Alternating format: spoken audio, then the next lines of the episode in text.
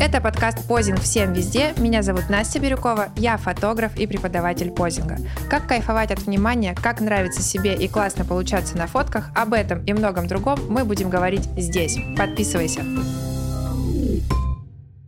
Они просто уходят от людей. Не потому, что они интроверты, а потому, что им не хочется все время находиться в состоянии стресса. Эм, они там мастерят что-то. Главное не дышать маткой. Такое правило, я всегда выгоняю лишних людей со съемки, особенно родителей. Господи, да все, похрену, расслабься. Привет, привет. Привет. Давно не было подкаста. Я решила позвать тебя снова. У нас в гостях психолог Лена Савилова. Она уже была в первом выпуске.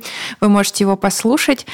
А ты консультируешь, проводишь семинары, лекции. И я хотела у тебя в этот раз спросить, какая сфера у тебя самая востребованная? Ну, может быть, это семейные отношения, бизнес, какие-то личные переживания, поиска смысла жизни и так далее и тому подобное. Что у тебя самое востребованное?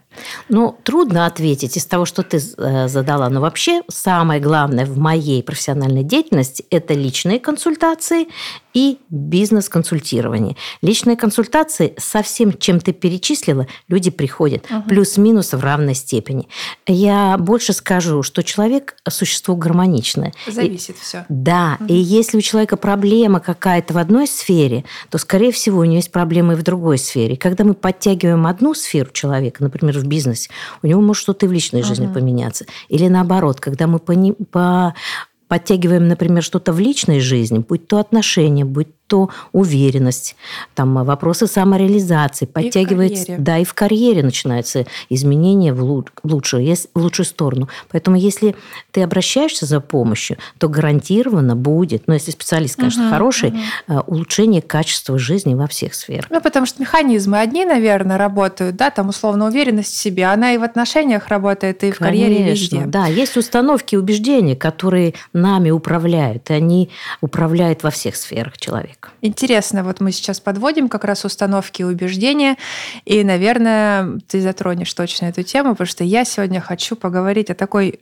безумно интересной для меня теме, потому что сейчас у меня такой период в жизни – а самовосприятие. То есть как я воспринимаю себя, ну, у нас подкаст про позинг, про фотографию, как я воспринимаю себя на фото, почему я меняюсь, почему я перестаю себе нравиться на фотографии и так далее и тому подобное, когда происходят перемены в моей жизни. Либо чаще всего мы встречаемся, да, девушка идет менять прическу, я не знаю, делать пластику там и так далее и тому подобное.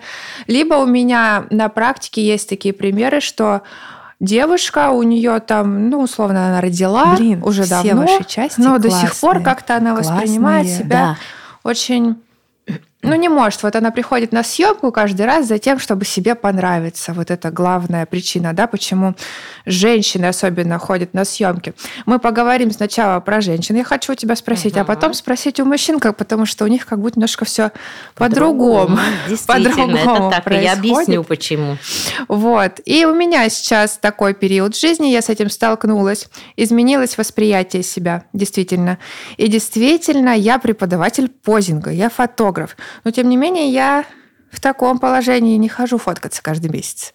Угу. То есть э, что-то сильно выросло, где-то я себя реально начала лучше, круче чувствовать, где-то я прям увидела этот рост, но в каких-то сферах я прям ну, просела. Просела. Ну, то есть, да, то есть я понимаю, что я уже не привлекательна для мужчин, например, и это как-то вот бьет по самооценке, возможно, где-то. И также ну и также вот почему-то и с фото. То есть я, я ходи, фотографируюсь, а, хожу на съемки, конечно, уже часть моей работы, но э, этого, ну, это уже не так, как было. Вот, то есть это уже не прям я не могу все, камеры, камеры, да, мне нужно любите больше меня, камер. Любите, да, да, любите да, меня, да. посмотрите, какая я красивая, посмотрите, какая да, сексуальная. сейчас это уже немножко другое чувствуется опыт, но вот та уже какая-то девчачье что-то, оно уже как-то отошло. Да. Ну, расскажи, почему так происходит и как это вообще связано? Почему? Я поняла тебя. Угу. Это связано вообще напрямую, потому что то, о чем ты рассказывала, это вопрос идентичности. Угу. Идентичность – это такая динамичная структура, которая может формироваться и развиваться, и должна формироваться всю жизнь. Угу. И единицей, основой этой идентичности является самоопределение. Самоопределение – это некое решение, а, которое человек принимает по поводу себя. А я какой? А какие мои ценности? Угу. А какая моя жизнь? И вот э, у человека может быть идентичность. Идентичность – это образ себя. И вот, например, если мы будем рассматривать э, твой пример, то ты себя идентифицировала с чем? С девчонкой, с сексуальностью, и вдруг ты меняешь свое положение, угу. ты беременна, и эта часть идентичности выпадает. Выпадает, да. А она занимала, скорее всего, большую процентную угу. часть вот в структуре идентичности в твоей. И это просто исчезло из твоей жизни. И фактически ты столкнулась с кризисом идентичности. О, даже так. Слушай, как это хорошо, с какой ты стороны это преподнесла, теперь как будто все на полке стало по да. местам. Ты да. должна привыкнуть к новому положению, пройти через кризис угу. и принять, например, другую сексуальность, женскую. Не ну, девчачью, угу. а женскую. Но кризис идентичности – это нормально. Это хорошо, потому что это, как я сказала, динамичная структура, и человек меняется. И вот это кризис, он, вот ты говоришь, например, женщина родила, и она не может, хочет себе понравиться. Почему женщина, например, э, в кризисе, в кризисе идентичности, ну, например, она развелась, да? Угу. И она же была жена угу. Иванова. А теперь она брошенная женщина. Например, если муж ушел, да? Ну, это она так раз... воспринимается, да? Она вот... может так воспринимать, Воспри... потому что ей важно социальное одобрение. Угу. Потому что родители на нее посматривают и говорят, кому ты теперь нужна с двумя детьми. А, сочувствующие взгляды подруг. Угу. И она начинает чувствовать себя ущербной, неполноценной. И идентичность не может сложиться. Угу. Идентичность идет по деструктивному пути. Я брошенная, я никому не нужна. То есть она уже к этой роли привыкает? Не, она, не... она пока не привыкает, она в ней застревает угу. из-за давления из-за из давления социума или, например, из-за давления собственных внутренних противоречий, конфликтов. Например, я должна быть идеальной. И если я идеальная, значит, у меня должен быть муж, у нас должна быть полная семья и так далее. Но муж ушел, я стала не идеальной, и это тоже на нее давит. И ей хочется что-то найти вовне, чтобы восстановить вот эту идентичность, пазлы. Может, кому-то что-то доказать, сфотографироваться красиво, да, и выложить в сеть, посмотри, кого ты потерял и так далее. Вот могут быть разные угу. давления. Давление может быть изнутри, из-за собственных негативных установок угу. и убеждений. И давление социума может быть. И женщина застревает в кризисе, и она начинает искать себя новую, но не там ну, например, только внешне, пойду подстригусь. И для женщины это, знаешь что? А ей кажется, что изменив что-то внешне, она может убыстрить процесс разрешения этого кризиса.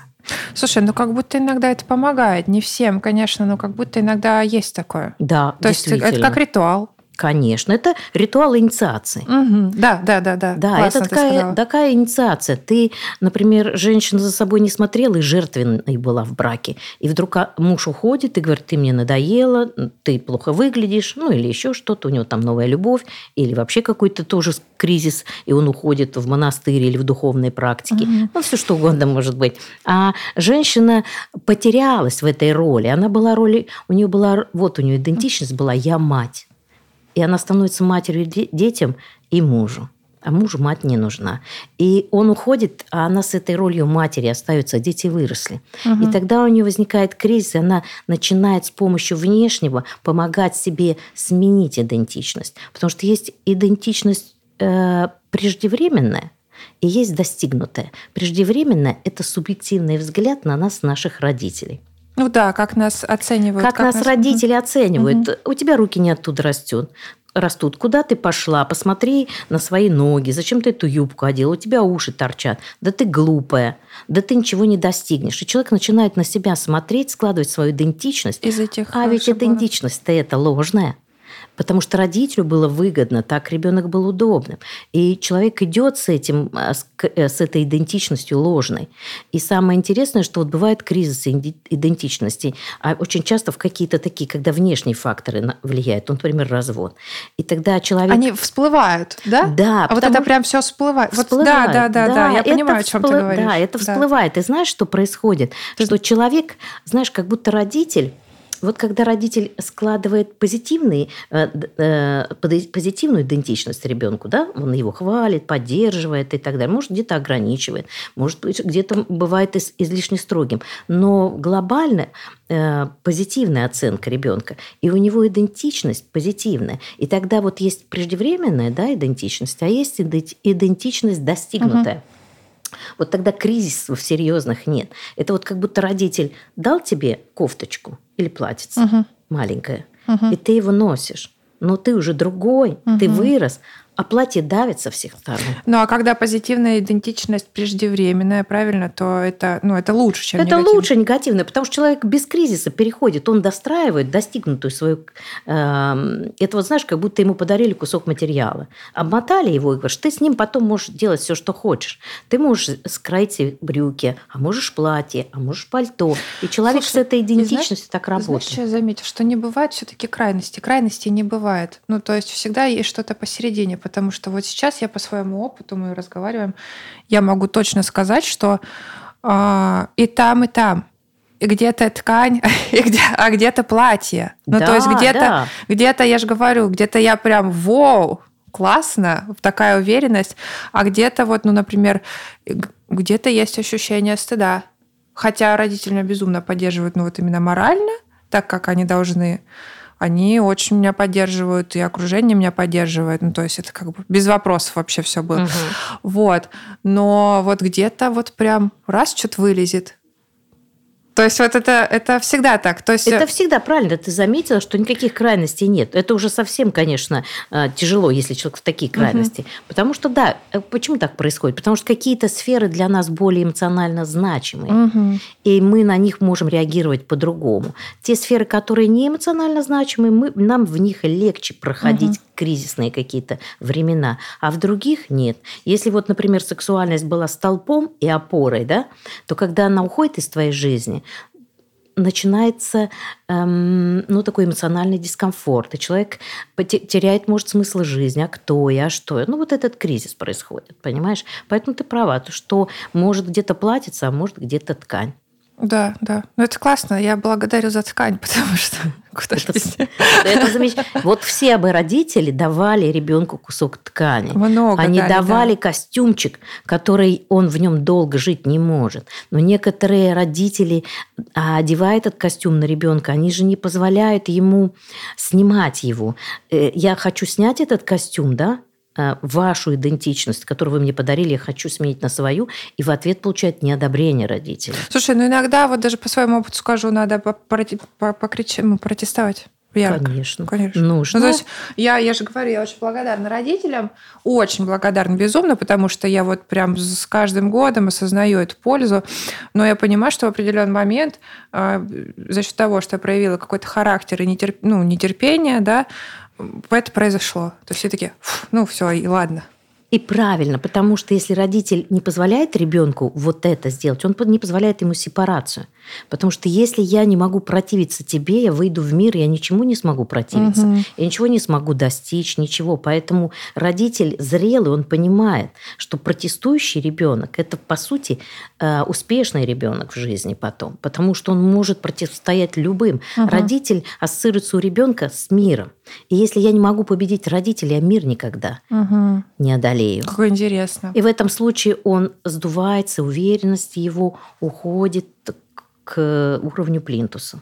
То есть, если у нас ребенок немножко как это сказать? Как, как вот... Непослушный. Непослушный, да. Это замечательно. Капризный, мне не нравится слово. Непослушный, то это, ну, все хорошо. Главное, в меру все. Капризный, непослушный не, не, не синонимы. Разные. Капризный – это когда ребенку чего-то не, не достает, хватает. и он закатывает истерики, потому что он не может напрямую родителю сказать, мне не хватает внимания, мне не хватает любви. И он начинает капризничать. А непослушный – это ребенок с своими потребностями, эмоциями и желаниями. Угу. Вот это нужно понимать. Угу. И иногда непослушность ставить в какие-то рамки. Но вот про, если мы вернемся к позингу. Да, я что-то мы ушли да, с тобой. но это все же связано, потому что когда тебя все время дергают, не кричи, не бегай, пытаются сделать из тебя послушного, ты потом приходишь на фотосессию и, и что делать? И не знаешь, а что, что, что мне потому что стать? Э, Да. так сесть, так сесть, так встать некрасиво. Мама за это ругала, папа на это обращал внимание. И у меня, знаешь, есть такое правило, я всегда выгоняю лишних людей со съемки, особенно родителей. Если, Однозначно. если даже дети приходят маленькие, я прошу по- покинуть их помещение, либо, ну, если ну, если прям совсем маленький, или если вот, ну, нужно иногда присутствие родителя, ну, типа, сядьте в угол куда-нибудь. Да, их надо точно ограничивать, потому что э, большинство родителей, они пытаются своего ребенка сделать идеальным, поправить. Сразу, с первых секунд. Это просто, простите за выражение, охренеть. Думаешь, ты что творишь вообще? Остановись, помолчи. Ну, то есть там, вообще, ну, там... Ну да, потому что человек не позволяет ребенку быть самим собой. И я включаю открытым. родителей, я говорю, что вы делаете? Уходите. Сядьте в угол или выйдите за дверь. И она Да. такая, оп, оп, и ушла. Я наблюдала такую картину. А, у меня есть э, маленький родственник, Тёма. И он пошел в первый класс. Я его очень люблю, и я пошла на 1 сентября. Ну, у них там занятие было часа, наверное, два. Но его вот родители не очень дергают. Он такой открытый парень. Ну, хочет беситься, бесится. Если уже переходит границы, ему могут там остановить, но очень экологично. И вот они вышли, и на порогах школы они стали фотографироваться. И женщина-фотограф, она их ну, как-то компоновала в ту композицию, которая ей казалась правильной. Вот она их так дергала. И вот все дети, наш Тёма, он стоял вот так вот, танцевал, что-то там.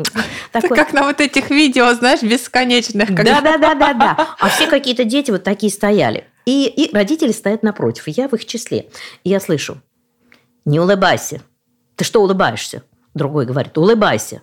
Поправь э, костюм, поправь бант. Ты что так стоишь? Не сутулься, не говори. Дети вот так вот стоят, не знают, что делать.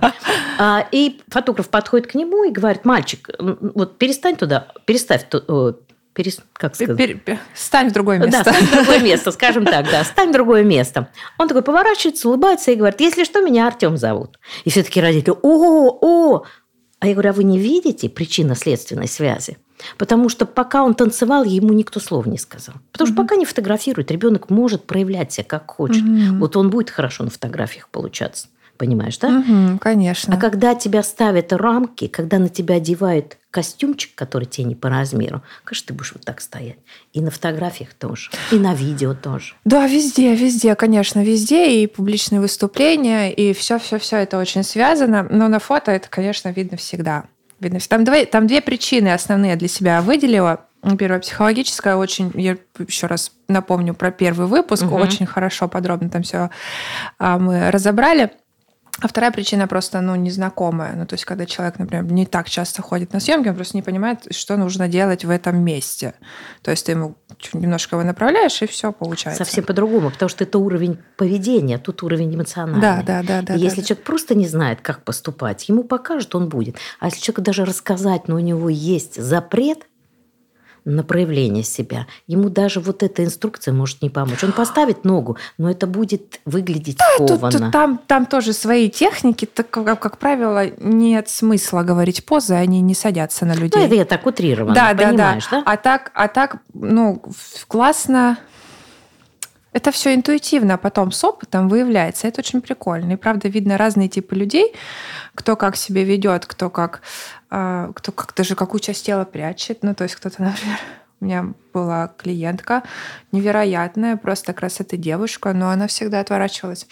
Ну, То есть без лица. То есть лицо боком как-то очень, очень ей тяжело это было. В общем, разное. А так а, классно задавать направление. То есть не говорить позу. Что все нормально, все хорошо, походи, походи, ну сядь. Ну, то есть, если человек вообще теряется... Ты вот им он- позволяешь быть самим собой. Ты, вот правильно ты сейчас Да, да, сказал, да. ты даешь направление, но в этом направлении ты им Ходи как даешь, хочешь, да, да. даешь Сиди как определенную свободу. И это замечательно. Знаешь, что это о чем?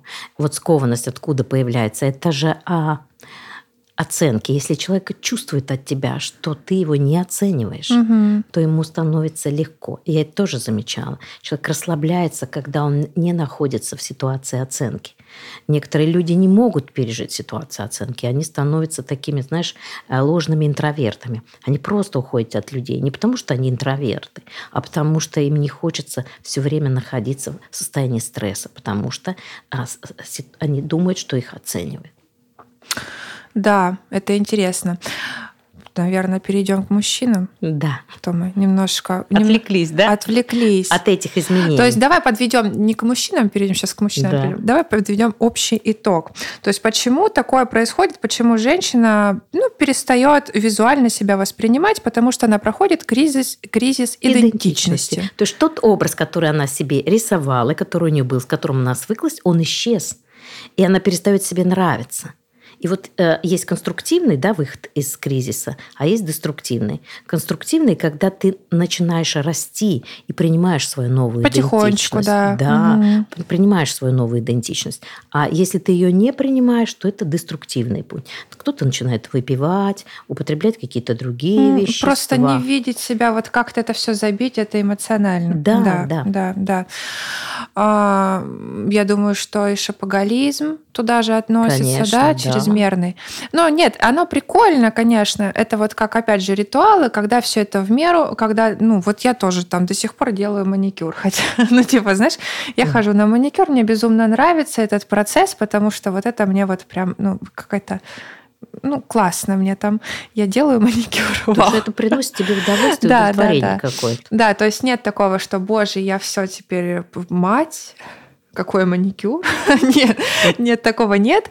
А, но вот это наоборот. Нужно понимать, вот ты правильно сказала, чтобы кризис, любой кризис, потому что кризисов идентичности будет много. Да. Мы меняемся. Сначала мы девушки, потом мы женщины, потом мы мамы, потом мы мамы подростков, потом нам 45 лет, у нас появляются морщины, потом мы становимся бабушками и так далее. Потом тебе 70 лет. И вот люди, которые недовольны жизнью, это люди, которые в любом возрасте, угу. которые не принимают своего возраста, они не проходят кризис этой идентичности. И вот он быстрее проходит тогда, когда ты себя наделяешь многими ролями. Вот угу. если у тебя роль «я секси-кошечка», когда ты беременеешь и рожаешь, все, жизнь кончилась. Ой, как это классно ты сказала. Это, знаешь, сейчас тоже быстренько задену эту тему. Есть больная такая моя тема, и вот я сейчас еще и курс преподаю по фотографии. И я рассказываю часто вот запрос на съемку, естественность. Я хочу быть вот так, покажи мне такое, какое есть. Или фотограф говорит, я покажу тебя таким, какой ты есть. Ну, ну как бы откуда ты знаешь? Вот. А во-вторых, есть некий образ, какой э, вот, вот, вот этого названия. Ну, это обычно черно-белые фотки в самой простой одежде, либо голый, ну, типа, знаешь, либо в белье, вот, с естественным светом на черном фоне, может быть, на белом. А я говорю, вот вам, когда так пишут, вы задавайте вопросы. Что значит, почему, что это? Это тоже определенный образ, вот такой. И каждый человек, у него очень много образов. И это же классно их мерить и смотреть на себя с разных сторон. Ну, то есть вот я хочу секси-кошечка. Да, почему нет? Я хочу быть без мейка. Вот такая вот типа домашняя вся такая. Да, почему нет? Я хочу быть там рок-звездой еще, там и так далее и тому подобное. Но у нас же есть субличности в структуре да, да, личности. Да. Классно каждую из них доставать, доставать и проявлять. И в жизни, не только в, в на фотосессии, да, или на видеосъемке какой-то доставать. И в жизни человек харизматичный тогда, когда угу. он все эти роли в нужное, уместном э, и умес, в нужном месте уместно демонстрирует, пользуется ими. И это для него делает кайф. И он становится интересной личностью. Так же, как и на фотографии, понимаешь? Можно сказать это масками, но я все же назову это реально субличностями, Субличности. частями человека. У меня есть э, друг, который мне говорит, Настя, почему ты так разговариваешь? Мне кажется, ты так э, разговариваешь только со мной и с родителями. Я говорю, слушай, да. Говорит, а ты можешь нормально разговаривать? Так я говорю, нормально разговариваю, просто с тобой разговариваю вот так. А... Здесь у меня Такая роль. Да, в другой обстановке я разговариваю по-другому и так далее. То есть это же везде проявляется, это круто. Так, ладно, опять отвлеклись, угу. но на важное, я считаю. Я, да, обязательно. То есть это, прояснить не, не бойтесь, ситуацию. не бойтесь показывать свои части, потихонечку выводите их, потому что это круто. И не сосредотачивайтесь на одной, чтобы не да. было кризиса. Потому что вы привыкнете к одной, а потом она исчезнет. Или вам понадобится другая, а вы привыкли только так. И вы перестанете себе нравиться да. без этой личности. Да. Вы не захотите смотреть, потому что некоторые говорят, я не хочу смотреть на свои фотографии, я не хочу смотреть свое видео. Я очень часто с этим сталкиваюсь. Да, я тоже Потому понимаю. что у людей свое видение. Они вот эту идентичность сложили ложную. Да. Обычно, когда родитель уничижительно отзывался, ты начинаешь такой настройку строить нарциссическую немножко. Угу. И ты себя рисуешь какой-то идеальный. И когда ты видишь себя на видео или видишь себя на фото, и ты понимаешь, ты не такая, какая ты представлял. И это для Часто некоторых человек говорю, катастрофа. Да. Вот если ты будешь эту идентичность складывать сам из многих ролей, я могу быть несовершенной, я могу быть неуклюжей, я могу быть изящной, я могу быть там секси-кошечкой, кем угодно. Я иногда могу быть очень брутальной, к примеру. Это ж круто. И это тоже нормально. И тогда жизнь другая, интересная. Да. И фотографии красивые, и видео И тоже. разные. Да, Это разные. круто. Привлекает внимание. Все равно и там, и там, и там в любой роли э, будет прослеживаться общая ли, линия. То есть я даже не знаю, как это передать словами, но будет читаться, ну, как стиль. Стиль, да? вот ты правильно ну, это слово стиль. подобрала. Стиль. стиль. Есть стиль в одежде, есть а стиль есть стиль человека, есть личности. стиль человека, личности. То есть он вот такой. Это не значит, что он не может быть. Ну, то есть я, например, часто употребляю маты. Ну, то есть угу. я решила для себя, что мне нравится. Мне нравится иногда впихивать маты, то есть это иногда разряжает обстановку, а иногда это заставляет привлечь внимание. То есть я так вот прям и не стесняюсь этого. Но я понимаю, что в каких-то моментах я не могу этого делать. то есть я разговариваю совершенно по-другому и так далее и тому подобное. Поэтому, блин, все ваши части классные классные. Да, и самое интересное, ты сказал про маски. Вот когда человек одну роль на меня, на себя да, навешивает, вот тогда вот маска. Это маска, да, да. А да. когда человек может быть разным, вот этот костюмчик идентичность, он состоит из разных частей – они монолитные, знаешь, такой комбинезон, скафандр я одел и хожу. Вот это маска. А когда ты разная, это не маски. Нужно позволить себе быть разным. Тогда будут красивые фотографии. Вот это слово харизма, мне кажется, когда твоя структура личности, она разная, и ты можешь себе позволить, и считаешь это нормальным. Да, да. Не только фотографии будут красивые. И Жизнь будет красивая. Жизнь будет красивая, интересная, наполненная итог подвели, еще разогнали одну тему. Перейдем, наконец, к мужчинам. Слушай, а как у мужчин происходит кризис идентичности? Ну, у женщины понятно, как будто бы, ну, как будто бы мы много про внешность, мы много про красоту, как будто бы это где-то природой заложено, где-то установками прошлого, государственными, я не знаю, и так далее uh-huh. и тому подобное. Ну, в общем, у мужчин как будто немножко по-другому. Как у них?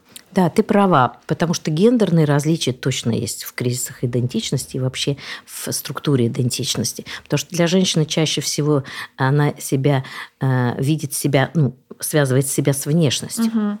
свою идентичность, а мужчина со своей состоятельностью. Угу. Это очень важно. Поэтому, когда мужчина попадает в кризис, э, он ощущает несостоятельность. И вот это и служит основой прохождения этих кризисов. А что значит несостоятельность? Я не мужчин? способен в этой ситуации вести себя по-прежнему. Это условия внешние изменились, а я и пока их не знаю, и не могу к ним приспособиться, и вообще не готов к ним приспособиться. И в этот момент ощущаю бессилие, беспомощность, неспособный, и я себя чувствую неспособной, и я вижу, что другие видят, что я не способен. Например, мужчина потерял работу. И он понимает, что он не может быть кормильцем, еще что-то. И, может быть, если бы он эту кризис пережил, да, спокойно, без ощущения вот этого собственной несостоятельности, он бы из него быстрее вышел. Я тебе хочу сказать, знаешь, что? Вот ты сейчас говоришь об этом, а я себя вижу в этом сейчас. Потому что я кормилец собственной семьи на данный момент. И почему-то вот то, что ты мне рассказываешь, это даже мне больше отзывается где-то, чем вот прям... Это все смешалось, и то, Конечно, и то. потому что ты две роли на себя взяла. Угу. Понимаешь, ты, у тебя роль и, и мужчина, и женщина в этой семье. Ты своя семья. Ты угу. кормилец, и женщина, которая вынашивает ребенка. Поэтому э, тебя может это отзываться, естественно. Сильно, понимаешь? да, отзывается. Вот, да. поэтому вот мужчины по такому кризису проходят. Ну, то есть, И соответственно, если женщина находится в роли немножко мужской, мужской, то, она... тоже может быть. А у чувствовать- мужчины? У мужчины бывает, ну, про внешность? Ну, как- бывает, бывает. Но это, знаешь, у мужчин про внешность бывает, если в структуре личности много нарциссического. Вот расширенный нарциссический радикал. Ну, часть нарциссическая, у нас же у каждого есть разные части. И у, нарциссическая часть – это нормально. Мгм. Некоторые говорят, о, нарцисс. Нет, Да если она адекватна, это нормально, потому что благодаря этой э, части мы одеваемся красиво, на маникюр ходим, причесываемся и так далее. Мы за собой ухаживаем.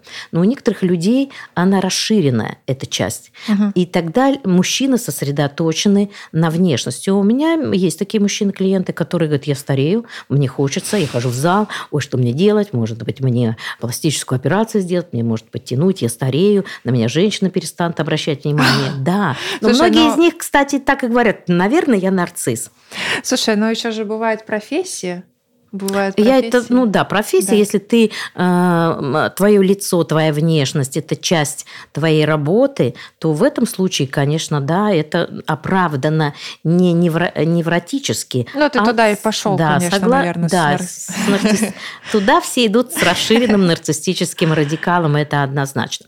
Поэтому мужчина, знаешь, чем еще отличается? Когда женщина попадает в кризис, она пытается изменить себя. Она э, худеет, идет в зал, она меняет прическу, она делает пластическую операцию, она покупает красивое платье, там еще что-то. Она Блин, меняет круг общения, Смотри, сколько у нас много у женщин штук разных. который можно. Можно, да. Помочь Ещё- себе а, щ- пройти а сейчас еще куча всяких женских клубов, э, женских Да, сообществ. Ну, не то, что вот прям там, но вот там, я знаю, э, они там мастерят что-то. Главное не дышать маткой.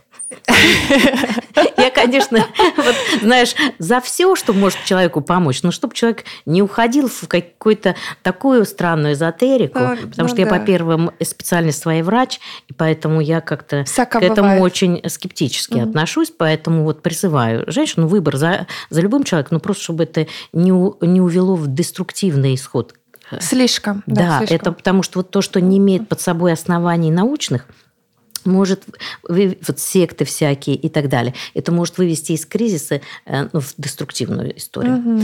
Возвращаемся к мужчинам. Итак, мужчины. Женщина меняет внешне, а мужчина, если он будет себя менять, это значит, я слабак. И поэтому у него идея возникает очень деструктивная. А, Поменять условия, поменять мир Мгм. вокруг себя. И тогда я прежний, с ощущением собственной состоятельности, могу опять э, жить спокойно. Но знаешь, а как он его меняет? живет в иллюзии, что он меняет, разочаровывается и впадает в деструктив, например, алкоголь и так далее. Поэтому вспомни песню а, одного известного человека, который сейчас не, не в части, а, м, такая песня была «Не будем прогибаться под изменчивый Мир. мир, пусть лучше он прогнется под под нас. нас. Это настолько невротическая фраза, но некоторые мужчины несут ее как девиз по жизни. Но на самом деле есть вещи, на которых ты не можешь повлиять. Это все равно, что цунами. Идет цунами, а ты говоришь, я встану и остановлюсь. И остановлю цунами, и я тогда буду герой, тогда я состоятельный. А если я побегу к горе, чтобы от нее спрятаться, я слабак, я несостоятельный. И люди гибнут вот в этом. И вот это особенность мужчин, что они пытаются не поменять себя в кризисе, а менять в кризисе нужно обязательно себя. Женщина уходит знаешь, во внешнее, не меняет внутреннее. Увлекается, например, э, женщина после 45, э, разведенная, брошенная мужем, она начинает увлекаться э, пластической хирургией и превращается в Франкенштейна. Но она приходит домой и плачет, потому что там все равно нет никого, потому что она внутренность не поменяла. Ну, надо, да. Это Понимаешь, вот это часть. внешнее, не увлекаться только внешним. Внешнее это хорошо, если ты, но и внутреннее должно подтягиваться. Ну да, вот я правильно мы сказали с тобой, что способов много сейчас. Я же не говорю, что есть один единственный способ. Это глупо считать, что если, ну даже вот, извини меня, ну, только на фотосессии ходить это хорошо, или только к психологу ходить это хорошо. Нет, Нет правильно, инструментов круто, много. Круто, ты все, ну, ты вот куда тебя душа ведет, туда иди. Господи, Конечно. это ж прикольно, это ж вот как доп, это как насмотренность, вот это можно так сказать. Да. Где-то медитация сработает, она тебя успокоит, где-то там, я не знаю, спорт, где-то там картину ты нарисовала, где-то с кем-то поболтала, где-то там психолог сходил, на съемку сходила и так далее и тому подобное. Мне кажется, вот я просто, знаешь, мы рассуждали, почему так много женских сообществ сейчас открывается, а мужских как будто... Я говорю, где все мужчины тусуются? В гараже или на рыбалке. Нет, ну по-любому же что-то же должно у них тоже быть, куда-то же они же ходят. В бар. Ну, бар это тоже прикольно, но вот мужских баров их как будто не... Ну, зачем им мужские бары? Там должны быть женщины. А Нет, ну хотя, наверное, есть ну, пивные бары, но они не знаю, короче, так сложно, как будто же за последние полтора года, вот в Воронеже, если нас кто-то слушает из другого города, мы вещаем из Воронежа, в Воронеже просто, ну, кучу сообществ появилось. Я просто сама по ним хожу по, по мере своей работы, вот, и куча всего прикольного. А вот э, либо мужские сообщества не в моем инфополе, либо я не знаю, где они. Нет, есть. Они, например, катаются на квадроциклах mm. или на спортивных мотоциклах. Я часто ну, да, очень наблюдаю по горам. Они могут ездить на рыбалку, они могут ездить в город, там, сноубордом заниматься, они могут ходить в баню. Есть. Да, да, да. У них есть сообщество. Но только это не так преподносится, как Женск. женское. Да. Женщины сидят в Инстаграме, угу. в запрещенограмме, в других каких-то эм, соцсетях. Они любят об этом говорить да. мужчины нет. Поэтому у них есть сообщество, но у них тоже, они же, э, у них, они не получают такой эмоциональной разрядки, как женщины, потому что они э, могут в этом э, сообществе, например, выпить, да, чтобы угу. снять эмоциональное напряжение, но поделиться тем, что я чувствую себя сейчас слабым и несостоятельным, нельзя. другим мужчиной нельзя. И поэтому они просто выпьют и будут спрашивать друг друга, ты меня уважаешь? Такие, женщины такие, ну и так далее. Но вот, понимаешь, поэтому вот такое отличие. Бы, да? Мужчина ну, хочет прогнуть под себя, это деструктивно. Женщина хочет знаю, поменяться да, сама. Но очень через часто сколько он дойдет до масс прям, внешне, когда мужчине можно говорить о своих эмоциях и все такое. Но знаешь, я заметила такой тренд и в себе тоже как будто сейчас актуально быть страдалицей. Есть такое, нет? А, да, это всегда я, было. Боже мой. Ты знаешь, страдалица именно, боже, я вот этим позанималась, у меня там что-то там у меня просветлилось, но в целом, короче, знаешь, как я называю это, я тоже этим грешу, неадекватной рефлексии. Когда ты, ты уже, ну, настолько там уже просто... Закопалась. Уже, господи, да все похрену, расслабься. Многие знания, многие печали. Как будто вот есть такой тренд сейчас. Ну, я бы не сказала, мне кажется, э, тренд на страдания был всегда, особенно Но в это мен... да, кстати. Это в менталитете нашей нации, потому что менталитет для меня это характер нации. Угу. А, потому что спрашивают, что такое менталитет? Это характер нации. А, в какое-то большее количество людей, соответственно, вот этому менталитету живет. И поэтому в менталитете наше это э, ложное сострадание. Что значит ложное сострадание? Это тогда, когда хочется быть хорошим, и поэтому ты помогаешь убогим. Угу. И люди этим пользуются. Если я буду жалким, буду ходить ныть, то меня все пожалеют. И встречаются два невроза. Одному человеку ничего-то не хочется работать над собой, да, и что-то делать для себя. И он начинает ныть. Другому невротику не хватает значимости. Ему, у него есть невротическое желание быть хорошим. И он начинает помогать человеку, который, в принципе, может справляться сам. И, соответственно, способствует деградации и растит из него паразита. Но угу. они вот так сцепятся друг с другом и не могут никак расцепиться. Это как жена говорит, да я бы ушла бы уже давно, давно от мужа, но он не работает, пьет, но мне его жалко, куда я от него пойду? И все, и он говорит, а куда, мне некуда идти, у меня мама умерла уже, дом продала, мне идти некуда. То есть вот ему страдания. И поэтому он продолжает жить, э, не дуя, Слушай, не дуя в ус. Я с тобой согласна полностью. Это мы сейчас говорим про ну, 30 плюс возьмем, угу. 35 плюс. А тенденция молодости. Угу. Тенденция, блин, вот у нас какой подкаст интересный выходит, мы обо всем и немножко угу. про поздно, как будто бы. Но это все к этому имеет непосредственное отношение. Да, тенденция молодости – это например, до 25, это какая? Там тоже много страдалец. Но страдают они от выгорания от чрезмерной работы и постоянно кричат об этом и жалуются, как будто бы есть в этом какая-то доля, ну, кайфа, хотя я понимаю, что, ну, конечно... Я поняла, о чем ты. Посмотри, это люди, заслуживающие любовь. Если я... Смотрите, как я много работаю и как я устаю. Угу. Посмотри, я хорошая, я хорошая. Угу. И поэтому, да, я заметила в соцсетях, люди начинают выкладывать, я вот это сегодня сделала, вот это сегодня сделала, я так устала, я выгорела и так далее. Это привлечение к себе внимания, жажда одобрения. Угу. Одобрение через страдание. Чтобы родитель в бессознательном угу. увидел, как я много поработал, и значит, я заслуживаю любви. Любовь да, через усталость. И это бессознательно, человек может не осознавать. Потому что иначе зачем? Что вот девчонки, они же правда молодцы. Вот я правда вот знакома с многими, я прям охреневаю, честно. Я прям смотрю на них, думаю, да капец, господи, я в вашем возрасте думала, как справку подделать на, на физкультуру, типа в университете только. Чтобы не ходить на физкультуру. Ну да, нет, я напрогуливала, как правило, и думала, как же ее подделать. А люди уже, они там что-то какие-то открывают стартапы, они уже зарабатывают деньги, они там уже нормально зарабатывают, у них там что-то там, там, там. Я говорю, да круто, офигенно, какое прикольное поколение растет. Но они все уставшие и страдалицы. Правильно, потому что э, это поколение, вот 20-25-летних, это а, дети родителей сверхтребовательных, угу. родителей э, нарциссического склада.